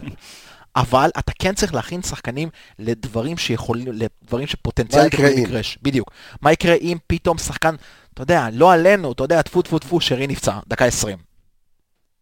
או ניקי לצורך המקרה. יש לך פה מלח? כזה... לכל הדברים האלה? אני? חושב- תשמע, זה דברים מאוד נכונים. אני חושב ש... אני חושב ש... ואתה יודע, ואני אני מת לשאול את זה, את, אה, את עזריה, שיגיע לפה. אני חושב ששחק... שיועצים מנטליים, שאנשים שעובדים, קואוצ'רים מנטליים בספורט, מכינים שחקנים לא למשחקים, אלא מכינים שחקנים למה קורה. לרגעים. למשל, אתה עכשיו עובד עם שחקן, משחק סופר קריטי, דקה סופר קריטית, החטאת כדור נוח מול השאר. מה קורה הלאה? אתה צריך לחזור לשחק אחרי הדבר הזה, אתה צריך להיות באיזשהו, באיזשהו פוקוס. יגיע לך עוד כדור, תחמיץ גם אותו. זה בדיוק הנקודה. אתה לא מכין שחקנים למשחק, אתה מכין שחקנים למה המשחק הזה מתפתח בו. ואחד הדברים שמכבי חיפה לוקה בו לאורך כל השנים, כמובן, קבוצה חדשה משמעותית בעשר שנים האחרונות מול מכבי תל אביב, אבל זה הרגעים האלה במשחק. במשחק של ה-4-3 המפורסם שנה שעברה, חזרת ל-2-2, מה קרה מיד אחרי זה? שלוש, פנדל. קיבלת פנדל. נכון. כן. פנדל 3-2, אוקיי? או לחלופין, היית ב-3-3, התקפה, יצאת, עווד, איפה העווד? יפה. ומה קרה- מה- מה קרה- מה קרה רגע אחרי זה? אחרי אני מבטיח. לך, אני מבטיח לך, ששחקנים ששיחקו באותו משחק וראו את ההחמצה הזאת, משהו שם נכבה. משהו שם נכבה ועוד אקסטרה עבודה מנטלית, עוד אקסטרה שנייה אחת, אולי הם היו שמים לב, המשחק הזה נגמר ב-3-3. זה מה שאתה מכין מנטלית שחקנים, לא למשחק, למה קורה בתוך המשחק. ואז אני חוזר קצת לתחילת הדיון, ואני אומר, מנטלי לא מנטלי, אז למה לא להכניס אה, את אותו אחד ששר מכבי חיפה חיזבאללה בשנה שעברה, והוא רוצה להיכנס בהם, ושימו לב, לנתון, איך אני אומר? בחסות? פסיכודלי. אה, מתנת, דור וייס והתיקיות. עומר אצילי, נגד מכבי תל אביב. בחמישה משחקים, הרי שחק בית"ר ירושלים. עומר אצילי נגד מכבי תל אביב בחמישה משחקים, יש לו, מולם יש לו שלושה ניצחונות, שתי תוצאות תיקו והפסד אחד בלבד. המאזן שלו בחמישה משחקים הללו, שלושה שערים ושלושה בישולים. זה עומר אצילי איזה חיוך יש לך עליו. נגד מכבי תל אביב. אה, אז אתה יודע, כאילו, פה פלוס הרצון לנקמה מתוקה וזה, אז אתה... נקמה ירוקה. אתה אומר במחצית, ב- ב- ב- בזה אתה מכניס אותו, אותו ואת ווילדסחוט כזה? שמע, זה החלום המתוק. אה, אתה יודע שכזה 0-0, 1-1 כזה, פתאום הוא נכנס, דופק לך איזה גול, ופתאום, אתה יודע, זה כמו, זה כמו סרט, שגעת, זה תסריט כן. מסרט, אבל הוא סוף סוף יכול, מישהו יכול להביא שינוי מהספסל. תשמע, זה נתון לא נורמלי, כאילו, אתה זה יודע, נתון לשחקן פסיכודלי, תרתי פסיכודלי, משמע. אנחנו יש פסיכודלי. שחקנים שהם נגד קבוצות מסוימות פשוט טוב להם. נכון. אה, במשחק נגד סכנין, אפרופו דיברו על ברשצקי, שהוא מאוד מאוד אוהב את סמי עופר. אצלכם, כובש הרבה שם. יש שחקנים כן, שפשוט מתחבר להם. אה, במשקוף. יש הרבה, כן. יש שחקנים שפשוט מתחבר להם. אבל עדיין, למרות הנתון הפסיכודלי הזה, כן. אני אה, מעדיף לשמור את הנשק הזה, ככה, אתה יודע, נצור טוב טוב טוב לרגע הנכון שצריך לשחרר אותו. אתה גם לא יודע איך המשחק הולך להתפתח. זה גם נכון מבחינת הכושר משחק שלו, אתה לא יודע כמה הוא מוכן עדיין לקצב של משחק ברמה הזאתי. לך תדע, אולי, אמרנו שחקן חכם, הוא יקרא את המשחק מבחוץ, ולך תדע מה יעשה מחצית שנייה. אני חושב, וגם זה עוד אופציה להראות שאם נהיה טובים מהם, גם בלי עומר אצילי, אז זה לא החיזוק. שעשה לנו את זה. וגם כן. בוא נשכח שאנחנו, אה, רודריגז אמנם מתאמן היום מימון מלא, אבל גם אם הוא משחק, לא ב- הוא לא יהיה ב- בשיא הכושר, אז אתה מראש עולה עם שחקן שאתה יודע שהדקות שלו הן יחסית קצובות. מוגבלות, כן. אבל אני בעיניי יש עוד נקודה שצריך להסתכל על זה, איך, איך הקבוצות באות ל- למשחק, באיזה גישה. בעיניי מכבי תל אביב חייבת לנצח. זה משחק must בשבילם. כאילו, אתה לא חייב לנצח. לא, אני אומר שאם לא, אנחנו... בגדול. אני אומר תשמע, אם שאם... אתה שומר על לא. הפער, כן, אוקיי, זה, זה לא תוצאה רעה. תיקו זה כן. לא, בוא נצא מהסרט. לא, תיקו תן- זה לא, תיקו בבלומפילד, אם יש, אתה מסתכל בתחילת העונה ואתה עושה ככה מפה של כל ה... איפה אתה אסור לך ואיפה אתה יכול לאבד נקודות, אז בוא נגיד שתיקו בבלומפילד אתה תגיד, אוקיי, נגד מכבי תל אביב, לא כזה רע, תיקו בבלומפילד. כן, ומה אם פתאום יהיה לך 1-1, תבנה על התיקו הזה, תאכל 2-1. לא, זה אבל אני חמש אומר, הפרש, אתה אומר, אחי. אתה- אתה בא לפני, אתה לא אתה יכול, מסתכל חמש על הפרש, המצב- כל אוהד מכבי חיפה מתחיל להזיע. נכון, אבל אתה מסתכל על המצב לפני, המשחק, אתה רואה, אתה אומר שתיקו זה לא תוצאה כזאת גרועה, עוד פעם, אני לא... דרך לא, אגב, בארבע שלוש. שנה שעברה, מה מה היה ההפרש שש, אז? אם אני לא טועה. אני אה, אני חושב ששש להם, כן. כל העונה היה שש. לא, אה, לא, בוא נראה. היה אני שלוש לפני, ונהיה שש, לא, אני היה לא שש. אני היה חושב שהיה שש שש ויכל לרדת לשלוש. הפך לתשע. אבל אני אוקיי, חושב אני לא תל אביב, כן. המשחק מבחינתם הוא הרבה יותר must, גם ברמה, כדי להיכנס לפורמה חזרה. גם כדי להיכנס לפורמה, וגם כדי, אתה יודע, קצת, ל... לא, זה לא רק ה- לק- להוריד את הפער לחמש, זה גם יכול לשנות, ב- זה יכול להפוך להם את העונה. ניצחון כזה יכול להכניס לך ביטחון פול פאוור בשחקנים, וזה יכול ליצור לך רצף של ניצחונות, ואנחנו, בוא נגיד ככה, אנחנו... אסור. אסור, אסור, זה לא- אסור להפסיד את המשחק. אני אמרתי את זה לפני שהתחלנו להקליט, זה לא אה, משחק העונה, זה משחק על האליפות. אני שונא להגיד את זה, אני שונא להגיד משחק עונה הכי חשוב, זה משחק על האליפות, לא, לא משנה מה יקרה. אם אתה מגיע לבלומפילד, מנצח, שובר את המנחוס הזה של השנים, או, זה אמירה גם, אתה מוריד אותה. האמירה, הפן המנטלי, ההפרש. ה-11 הפרש, כשבסופו של דבר, גם 8 הפרש, דיברת על תיקו, גם 8 הפרש, אתה בפער של יותר משתי משחקים. יש לך עוד שני משחקים נגד מכבי תל אביב בפלייאוף העליון, אוקיי? גם אם חס וחלילה תפסיד את שניהם, אתה עדיין ביתרון. בתקווה שתנצח הכל עד אז. כן, אבל זה גם יעבדו בתקווה שגם הם. ינצחו הכל עד לא, אז. זה לא הליגה של שנה שעברה שאתה יודע שהם לא יאבדו נקודות, שנדיר שהם מאבדים נקודות. הם איבדו נקודות העונה, הם יאבדו נקודות העונה. העונה הזאת מאוד דינמית, גם בגלל כל מה שקורה. אבל. פסיכולוגית, כשאתה מגיע למשחק הזה בצורה כזאת שבה אתה מנצח שם, אה, או לצורך המקרה אתה יוצא מבלומפילד עם אותו פער בדיוק, וצולח את המשחק הזה, ואתה יודע, מסתכל קדימה, אה, יש להם את האירופה שלהם, שהם, אה, אתה יודע, יצטרכו לעשות איזושהי רוטציה עם ליגה מאוד מאוד צפופה. יש לזה אמירה מאוד מאוד חזקה, בגלל זה אני אומר, עוד פעם, זה לא משחק עונה, זה משחק על האליפות של השנה הזאת. בדקת? בדקתי. כן. אה, הגענו בשלוש מהם, כאילו לט- לטובתם, ויצאנו משש. כן. יכול להיות אוקיי. שאם היינו מנצחים, אז כן. בכר אני חושב לא היה מאמן הפרש- מכבי חיפה. על אה, הפרש שערים, גם אם הם מנצחים, הם נשארים מקום ראשון על הפרש שערים, אבל בסדר, לא נורא. זאת אומרת, זה- משחק, על אליפות. אבל גם זה משחק על אבל- אליפות. אבל פה אתה מגיע בזון, וגם, אתה יודע, עם פער יחסית גדול, אז אה, תשמע. אני לא רוצה לפתוח את הפה, אבל אחד, אם ננצח בעזרת השם, כן. ה-11 הפרש, אנשים לא קולטים את המרחק של זה. זה, אתה צריך באמת לחכות, אתם זוכרים כמה חיכינו לנפילות של מכבי תל אביב שנה שעברה? אתם זוכרים כל העונה אחרי ארבע כן. זה שלוש. חיכינו לנפילות, אז הם יחכו לשלוש, שלוש וחצי נפילות, זה הרבה. זה הרבה. בגלל זה השחקנים צריכים להבין את ה... ואחרי מכבי תל אביב אה, בסיבוב הקודם הפסדנו פעמיים, גם אה, להפועל חיפה וגם ל- לכפר סבא. אה, אני אני מת, אני לא יכול. זה קשה לך, אה? קשוח לך. טוב, אז אה, בוא ניתן עוד קצת נתונים. שתי הקבוצות נפגשו 71 פעמים ב-20 שנה האחרונות, אה, מאז עונת 2000-2001. אה, מכבי חיפה עם 23 ניצחונות, 19 תוצאות תיקו, מכבי תל אביב מנצחת 29 פעמים. אה, בכר אה, לא פגש כמובן את אה, ולאובן מעולם. ברק בכר מול מכבי תל אביב, שימו לב, פגש אותה 28 פעמים עם אה, שמונה אה, ניצחונות, תשע תוצאות תיקו ו-11 הפסדים. לא לשכוח, זה גם היה ב, גם שהוא אימן את קריית שמונה. מכבי תל אביב משחקת בעיקר ב-4-2-3-1, או איך אפשר לקרוא לזה? 4-3-3 הולנדי. אה, אז זאת אומרת, מערכים שהם לא, לא רחוקים אחד מהשני. אה, איזשהו סוג של מראה, יהיה מאוד מאוד מעניין לראות אה, איך זה קורה. אז כמו שאתה אמרת, עמיגה, מלך השערים שלהם זה נתן כהן עם תשעה שערים, מיד לאחריו פשיץ עם... פשיץ'? או פשיץ'. פשיץ' עם ארבעה שערים, שכטר, פרץ ודן ביטון, כל אחד עם שני שערים, מלך הבישולים שלהם. דן ביטון עם שישה, אה, יונתן כהן עם חמישה בישולים וגולסה עם אה, שלושה. אה, כבשו העונה 28, חטפו אה, 16, שזה, שזה המון, אבל כמו שאמרנו, הם ב, בתקופה טובה. כן. בתקופה הגנתית מאוד מאוד, מאוד, מאוד טובה. אה, עוד אה, נתונים אה, מרתקים שמביא לנו... לא אתה- נתונים, דעה קטנה על כן. אה, זה. אני לא רוצה להגיד יותר מדי דברים על היריבה כדי לא לחשוב שאנחנו מפחדים, או לא, לא, חלילה, אתה יודע, אנחנו. אנחנו לא, נותנים- כן. את כל הכלים. אה, פשוט עוד עין אחת לשים לב לדבר, לדבר שיקרה כנראה בגלל החיסורים. יש למכבי תל אביב שחקני ספסל שהם שחקני הרכב בהרבה קבוצות בליגה. אילון אלמוג, דן ביטון, שאתה רואה, אה, מלך הבישולים שלהם, השני באיומים. הוא כרגע שחקן ספסל?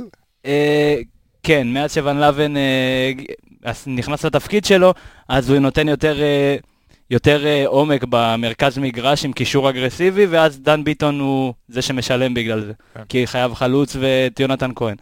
אבל אה, דן ביטון מאוד מסוכן, ראו את זה גם בתחילת העונה, גם באירופה גם קצת. באירופה, נכון. כן, הוא, רואים, הוא שני באיומים אחרי יונתן כהן. הוא עם שישה בישולים כבר בשלב כזה של העונה, זה מספר יפה מאוד. צריך להיזהר בעיקר מהכדורים האלכסוניים שלו, בהכנסות שלו. פגשנו שחקן דומה לו, אה, אומנם כמה רמות מעליו, ג'וסויה, אבל זה עדיין די דומה בסגנון משחק, בהכנסת כדורים אה, מהירים, חכמים, צריך להיזהר מזה. והשאר זה פשוט ל... לשים לב בעיניים, כי אילון אלמוג זה שחקן חכם, וגם מתן חוזז מאוד מהיר.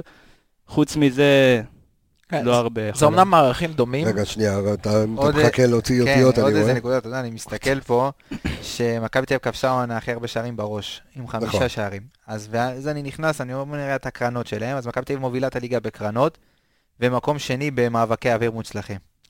כמה שערים אנחנו ספגנו בראש? אה? אה, צריך לבדוק את זה, אני זוכר לך נגד פתח תקווה. מאבקי אוויר מוצלחים במקום שלישי בליגה, ואנחנו מקום לפני האחרון. אז צריך, צריך, צריך לשים לב, ווייזינגר פה, ידידנו, אחראי על ה... הפרופסור. על כן. הפרופ... פרופסור וייזינגר, לשים לב למצבים הנייחים של מכבי תל אביב, אמנם דור פרץ לא משחק והוא שחקן גבוה, וגם יונתן כהן שחקן עם אה, משחק ראש טוב, צריך לשים לב למשחק ראש של מכבי תל אביב. פשיץ'. כן, מה, הוא לא ישחק בכלל? הוא לא ישחק, לא? ישחק, אני כבר לא כן. יודע. אני אומר, אה, המערכים אומנם דומים, אבל השחקנים שמשחקים את המערך הזה הם שחקנים מאוד מאוד שונים. זאת אומרת, יש הבדל מאוד מאוד מהותי בין איך שפשיץ' משחק ואיך שרוקאביצה משחק. רוקאביצה שחקן לשטח, שחקן לריצה, ופשיץ' שחקן לקבל את הכדור עם הגב, אוקיי? אה, בצדדים, אה, שרי ויונתן כהן מאוד דומים, כי הם עושים תנועה כל הזמן מהגב שלהם לאמצע, ובצד שני, אבל טל, אה, טל בן חיים, אם הוא יפתח, והוא פתח נגד נתניה, וחזיזה הם שחקנים קצת שונים. הם שחקנים שאחד מבוסס על דריבל שהוא יותר אה, לרגל השנייה, ואחד מבוסס על דריבל יותר לכיוון הקו. גם האמצע שלנו הוא אמצע מאוד מאוד שונה. אם הם פותחים לא עם השלישייה הקלאסית שהם גלאזר וכאלה, אבל הם פותחים עם שם עם קרצב, גולסה וריקן. ריקן וגולסה שחקנים שמאוד מאוד תורמים להתקפה, מאוד משתלבים, אה, בעוד שנטע לביא קצת פחות. וכמובן, יש מה שאנחנו לא, לא דיברנו עליו. מכבי תל אביב עם שני המגינים של שנה שעברה, שזה סבורית וג'רלדש, שזה שני מגינים שעושים... ג'רלדש פתח בזה? לא, פתח, לא. לא פתח נגד נתניה בסוף? לא, פיבן פתח. פיבן פתח. אני מאמין שנגדנו... הוא יפתח. הוא יפתח, כן. אבל זה שני מגינים שהמגינים שלנו יצטרכו להיות במשחק מאוד מאוד אחראי ומאוד מאוד מאוד מאוד בטוח, כי הם יכולים לעשות לנו המון צרות מהאגפים. כי אנחנו יודעים מה האיכויות ההתקפיות של שני המגינים האלה. אז אתה- להילחץ עכשיו או הכל בסדר? לא, הכל לא, בסדר. רז מאיר יעשה לו זה, יראה לו רז מאיר. מומחה בלשתק שחקנים. הוא שיתק את הקולציה, שיתק את אה, אלירנטה, הוא המשתק. אז אולי הוא ישתק עוד מישהו ב... מכבי תל אביב בועטת העונה אה, 217 פעם, אה, שנייה רק למכבי חיפה, אה, לעבר השער, אחוז דיוק למסגרת 36.4, גם כאן אה, מכבי חיפה ראשונה, אה, מכבי תל אביב היא הקבוצה שמרימה הכי הרבה כדורים, בעיקר מצד ימין. מה זה אומר? סן מנחם, יישמר. יישמר לך. אני דווקא יישמר, וכל מי שישחק באגף שמאל, אני דווקא מאוד אוהב, אני חייב להגיד לך שדווקא אני מאוד אוהב את, החלוקה בין המגינים שלנו למגינים שלהם. זאת אומרת, אני מאוד אוהב את העובדה שרז מאיר הוא על סבורית. נכון, כי רז מאיר הוא יותר אחראי, וסם ויותר- מנחם על כן. ג'רלדש. אני מאוד אוהב את מין הדבר הזה. התאמה כזאת. כי מבוקה שמה זה... זה- סקנדל. בדיוק. ואני דווקא, לגבי ההגבהות מצד ימין, זה יונתן כהן בעיקר. זה גם יונתן כהן וגם השטח שהוא מפנה, המגן שמגיע. חסר להם, יהיה חסר להם יונתן כהן ודור פרץ ופשיץ' וכל. לא, גלאזר, שחקנים לפי מה שאני המצטרפים ראיתי אצלם. עכשיו, אז אה, פשיץ' ישחק גלאזר. וגלאזר ישחק. בקיצור, כולם ישחקו. לא, חוץ מיונתן כהן לא יתאמן. אני לא רואה סיכ... אם הוא משחק אז... אה, על רגל אחת. על- גם צריך רגל לזה והוא לא יכול לשחק יותר צריך מעשר. לתת לאיזה גליץ' בזמן הנכון בשביל אה, זה, אתה אומר? להצמיד לו את אבו פאני, את הרוטוויילר. לא, כן. אגב, אני לא פוסל את זה. סלח, סלחו לי, כן, אני לא פוסל בכלל לשחק מאוד קשוח בגבול ה- בגבול ההוגן ספורטיביות. זה בדיוק. מה שהם עשו לנו שנה זה- שעברה. זה צהוב מאוד שווה. זה צהוב מאוד שווה, בתחילת המשחק. כן, אבל גם האגרסיביות שאתה אומר עליה, שאולי לפעמים גם צריכה להיות קצת אובר, זה בדיוק מה שהם עשו לנו ב-4-3. במחצית הראשונה, אתם זוכרים, היינו משותקים. נכון. בגלל שמע- פיזיות, גלאזר כל פעם נדבק, וגול אסה, והם עשו שם פשוט את הם. היו תשמע- שווים הרבה יותר אם מ-2-0. תשמע- ב- הרבה במחצית יצאנו בזה. כן. כן. אבל אם תשמע את הרעיון של אה, אבי ריקן בפודיום ליוסיפוביץ', אז הוא אמר שהיה אווירה וכל ה, כל המשחק, והתחיל המשחק, אה, הם התחילו ממש טוב, והוא החליט ל- להקריב צהוב, לסיי. אז הוא אמר שהוא פירק שם איזה שחקן, ואז הוא סיפר שאיביץ' התעצבן, לתת, להיות עם צהוב אה, מדקה עשירית או 15 אצל איביץ' זה, זה סכנה. לא. אז אבל הוא הקריב את הצהוב הזה בשביל, אתה יודע, לתת אה, את ה-say לשחקנים של מכבי תל אביב, כאילו להעיר אותם וכאילו להגיד שאנחנו פה. אז לא יקרה כלום אם גם אם אני שחקן אצלנו אתה גם יקריב גם- את זה. גם בכדורסל זה למשל, יש, אתה רואה לפעמים איזו התפרצות לא קשורה לכלום של המאמן. יש לך שם, יש לך חמש עבירות. לא, לא. לא, לא, אני מדבר על המאמן. אני- לפעמים יש לך איזו התפרצות של הטכנית, בדיוק, בשביל לשנות משהו, להעיר את המשחק. משתמשים בעבירות בצורה חכמה לא רק בשביל לעצור התקפות, גם בשביל לשנות מומנטום. אה, אז מה יהיה? אפשר שאנחנו אבי- נשב... אבי- אבי- אביאל פה עושה פרצוף. אני ביקשתי גם לפני התוכנית לא לעשות הימורים, אני אפשר, לא לא, מתחבר. אנחנו נעשה, כי זה... אליך. שלושה פנדלים למכבי חיפה. תקשיב, הנה אני אומר לך. לא, אל תעשה את זה, אני אוהב את העולם, לא, אל תעשה את זה. להנה אני... שאני לא מגיע לפה שנתיים, הוא יגיד לי עכשיו. לא, אני- אני חוסם אותך בוואטסאפ. אתה רואה- אני לא בדלק זה שלט wanted כזה, אם מישהו ראה את הבחור אני הזה. עוזב את הארץ, אני מגלה את עצמי. וואי, וואי, וואי. אבל בוא, בוא, בוא נשב פה ביום, ביום רביעי אחרי המשחק. אתה- אתה אתה אומר לא מהמרים היום. לא, מהמרים. אה, אוקיי. נהמר, אה, הכל אוקיי, בסדר. אוקיי. להמר, מ- אוקיי. לנחש אה, מותר. מה? לא- אביאל לא רוצה. לא, לא רוצה, מי שלא רוצה שלא יהמר. אוקיי. אני, אנחנו נהמר. אתה מתחבר לתחום. אני אומר שאנחנו... מה, מה, אמר? לא, לא שאתה. מתחבר לתחום. מה אתה רוצה, סיפרת פה שהסתובבת עם אפליקציה של בטים בחו"ל, מה? לא, אה, כן. לפני זה, לפני זה, אני הייתי. בבלגרד, מה, לא הייתי במשחק קודם. מילוש, אמרת שמול פתח תקווה קיבלנו גם גול בנגיחה, נכון? כן, כן. אני לא טועה. אז. עשיתי לך את הבדיקה, כן. שלושה שערים ספגנו. אחד מול באר שבע, של אה, נכון, יוספי. אה, לא- נכון. לא היה עם הראש. לא עם החזה. עם החזה ראש, בסדר. אוקיי. נקרא פלג גוף לזה. עליון. לא עם. הרגל. אוקיי. בדיוק, בפתח תקווה ואשדוד. שגיב יחזקאל עם הראש. שגיב יחזקאל עם הראש, נכון. כן, וגם זה, זה היה כזה מין מהלך כזה. אז שלוש, ואנחנו יכולים להיות יותר רגועים. חשבנו בטח שיותר, נכון? נכון, אבל לא, בסדר. טוב, יש את אה, זה, פלניץ'. טוב, חברים, מישהו רוצה לעשות אה, זה? מישהו יש לו פה ביצים? דבר אליי, עמיגה. כן. ביצים? כן, לא, כן, אתה רוצה כייס שיחותש? זה- נו. אני אגיד, אני... הוא לחוץ כמו מפני... לא, אני, אני בהרגשה, 3-0. נו מה? אמרתי את זה לפני השידור. כן. מה, אני אגיד, זה לא, לא, לא, לא, תגיד, מה- אתה חושב? כן. אה, אה, אין מה אני מה. חושב או מה אני מרגיש? מה- מה אתה חושב שיהיה? מה אתה מה אתה חושב? מה שתחשוב- מה שאתה מרגיש, תחשוב. מה שתחשוב, תרגיש.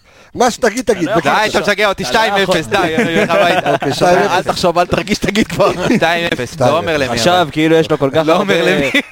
מה אתה גם... לא, סתם. כל כך הרבה... ניסית להפעיל אני גם אגיד לך מי ישים. גול. כן. אתה רושם? כן. אחד נטע לביא, כן? וואו. ואחד...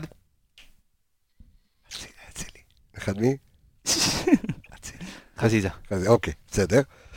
אביאל. די, אני נמנע. אתה אני- נמנע. אני אשלח לך בוואטסאפ, שאני אראה את ההרכבים, אני אשמע. לא. בקטע של ניחוש מושכל יותר, פשוט בקטע של תחושה, אני אשלח לך ביני לבינך. אתה- אתה- אתה אוהד ואם. אני אהיה צודק, אז תעלה אותי לסטורי. אתה אוהד אתה- אמיתי. אתה- אתה מגעיל אותי. אני לא מגעיל תגיד אותך. מה אתה אומר, לא מה אתה חושב? עכשיו תשמע, בראש, בוא אני אגיד לך תחשוב משהו, בראש. בוא אני אגיד לך משהו.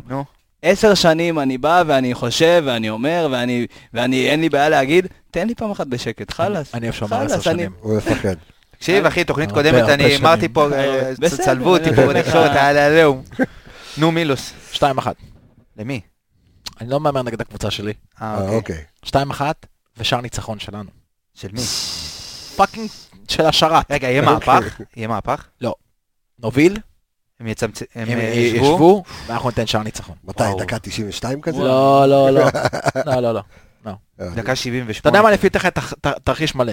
אנחנו עולים ליתרון במחצית הראשונה, אוקיי. יואו, אימא'לה. הם משווים כן. בתחילת המחצית השנייה, זה לא. אה, כרגיל, אנחנו ב-15 נותנים דקות שער שלנו? ניצחון, אנחנו נותנים שער את ה-2-1, אזור הדקה ה-79-80, ועשר דקות אחרונות לכולנו הביצים פה בגרון, שאנחנו מתגוננים, אבל לא נשמח. מכניסים את חבשי? אתה מבין למה לא מהמר? רק עכשיו הוא אמר את זה. מכניסים עוד שוער.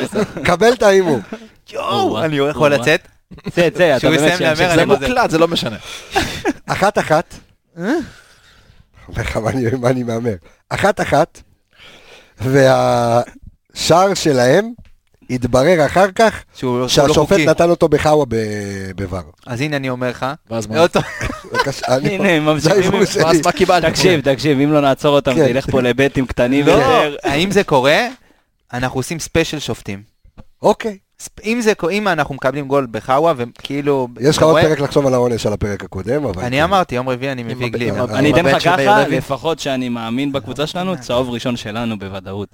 בוודאות להוכיח מתאים. בעד. אתה מדבר על בטים נכון? קטנים, תראה לנו זה... לאן- מה, בטים קטנים, נותן אני לך אגב, אבל אתה יודע מה, אני. ככה, שנייה יוצא מההימורים, אני חושב שכולם שכחו שזה משחק חוץ. כן, ו? זה טוב.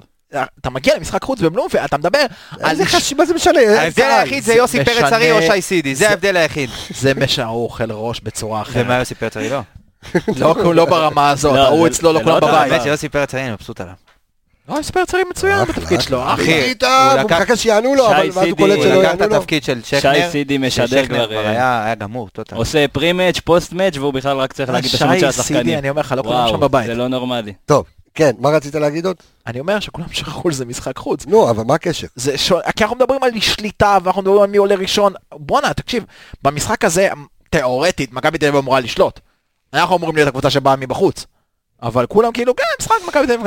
אני לא אין חו- קהל, אני אין חושב קהל לזה חילופן. בלומפילד, סמי עופר זה שונה, הדשא שלך, הדשא, זה שונה. אני חושב שאתה מתכוון אולי למצב של הקבוצות, אז הרצון שלהם לנצח הוא יותר גדול, כאילו, זה לא המצב שלהם עניין- בטבלה צריך לגרום להם יותר לשלוט ויותר אולי, לנסות אולי לנצח. יותר יוציא להם את הרצון כן, החוצה, הם- הם כן, יצאו אבל ויותר, מה אה, שהוא אומר זה יותר. שזה הגיוני, שמשחק של שתי קבוצות גדולות, שאחת מגיעה לשנייה, אז זה כאילו יותר מסתכלים על זאתי כשולטת, ועל זאתי שמחפשת איך לפתור את הבעיות שלה. כאילו אתה בא אליי ועוד פעם. כן, אבל תשמע, איך שהקורונה מתנהלת במדינה שלנו, ועם זה שאנחנו לא משחקים שבועיים, משחקים יומיים, לא יומיים, כן, אני לא חושב שאכפת להם אם אני- הם אם אני לא. טועה, מכבי חיפה, למעט התיקו מול מכבי תל אביב, ניצחה את כל המשחקים בסמי עופר השנה, בליגה. תשמע, אתה. סומך עליי. אה, דרך אגב, אנחנו. קבוצת חוץ. אה, דר- לא, דרבי אבל זה היה... חוץ. לא זה משנה, שלהם. זה בסמי עופר. לא, אה, לא, לא, מה לא, קרה לא, לא. מילוש? מה פתאום זה, מה זה משנה? זה אותו מגרש. משחק חוץ. לא, מה זה לא. משחק חוץ? זה אותו מגרש. מה זה קשור? גם סמי עופר, מה ההבדל כרגע בין סמי עופר לבלומפילד? הכמות מושבים? לא, הדשא אותו דשא, לא. לא, זה אותו דבר. זה לא אה, אותו דבר כמו, עזוב, עצם ההגעה למשחק חוץ, הכינוס זה לפני, אבל לא- זה מזל שלא אמרת מה ההבדל בין סמי עופר לאשדוד. אל תדברו ביחד. לא, אבל החדר תקשיב, מה שאני מנסה זה- להגיד, זה שהאפקטיביות של משחק חוץ, בימים כאלה, היא פחות רלוונטית. ככה אני רואה את הדברים. אני- אתה? אתה לא צריך לנסוע למשחק חוץ ולשחק עכשיו מול 30 אלף אנשים שיושבים לך על המוח אז ומקללים אותך. אז אני רוצה לתוכנית הבאה, אני אני אדאג להכין את הנתון הזה, אני רוצה להכין, ככה, ככה, בוא ניקח, אתה יודע, את הפרמייר ליג לצורך המקרה, גם ליגה הכי טובה בעולם, לפי, לדעת רבים, לדעת, אה, לדעת רבים, הלאומית לפי. אמרו אוקיי. שהאיטלקית הכי טובה. בסדר, אני- אני לא. אני מאוד, אני חסיד של ליגה איטלקית, אמרו אבל- שליגה ליגת העל מקום 13. בסדר, נו, נו. אני חסיד של הליגה האיטלקית, לא משנה, ליגה- אני אקח את הליגה האנגלית לצורך המקרה, ליגה שבה אין קהל, ואני אבדוק לך את נתוני בית חוץ, ואני אגיד לך אם יש הבדל בעונה שבה יש קהל בין קבוצות שמשחקות בבית והאחוזים שלהם לבין קבוצות שמשחקות בחוץ, ובליגה שאין קהל, ואני מבטיח לך, הנה אני מתנבא על הנתון שאני הולך להביא, שיש, שיש הבדל, גם כשאתה משחק בחוץ, אפילו בלי קהל, אתה עדיין האחוזים שלך הם לקבוצה הביתית. אז. אני אגיד לך שמכבי חיפה, אה, כן. לא, מכבי לא- חיפה משחק חוץ פחות, אבל אה, מכבי חיפה הקבוצת חוץ השנייה בליגה. מכבי תל אביב ראשונה עם תשע אה, הבנתי, משחק ובבית חוץ, אנחנו קבוצת בית, אנחנו- ללא עוררין, ניצחנו את כל כן, המשחקים. אנחנו... ניצחנו את כל המשחקים למעט התיקו מול, אה, מכבי תל אביב. טוב חברים, אז אני רוצה כמובן להגיד, קודם כל, תודה, אני לא אתן לך לעשות את זה עוד פעם. למה? לא- תן לא, לו, לא, תן לא, לו. זה היה- מה לא, לא, לא, זה היה... תורי. אולי אני אנסה. אה, אה, אתה יודע מה? יאללה, בבקשה, כן. כן. אז ת- רגע, תעשה לי בילדאפ עד שאני אכנס לקבוצה. אתה- כן, בטח, בטח, אנחנו אולי תספר איפה אנחנו נהיה ביום אתה- רביעי. אתה משאיר לי יותר מדי זמן, אני בסוף אביא לך. הימור. הנה, הנה קיבלת, בבקשה, תגיד תודה לכל האנליסטים, כן. אז חברים, תודה רבה לכל האנליסטים שעובדים מאחורי התוכנית הזאת, ויש לא מעט, אז אנחנו נתחיל עם מספר 1 בשער, אייל גבאי, מספר 4 ארז אלוני, מספר 5 דור וייס, מספר 7 כחל סיוון, מספר 10 לירון איפרגן, מספר 11 סמי פפיזמדוב, מספר, מספר 15 עומר איילון, 17 עידו שטראוס, 20 ערן יעקבי, רועי שפיטלניק, מספר 25, אביאל זמרו, איזה מספר אתה רוצה להיות? כבר לקחת לי אותו. איזה מספר אתה רוצה לא, להיות? תן לי 14. אני אקח 14, קבסה. יאללה, בבקשה. אז אני רפאל קבס, החברים, בעזרת השם, וישועתו, אה, שיהיה לנו משחק טוב טוב טוב, ואני חייב לומר לכם שמיד, אחרי המשחק, אחרי המשחק. אנחנו אה, נעלה ב live מטורף. בשידור. live. הולך אה, להיות מלחמות. זה פרק 94 של האנליסטים. חרבות. חותמים, חותמים את אה, פרק 93 חברים. יאללה, הביתה, שמעון, יאללה, איף! יאללה, מכבי.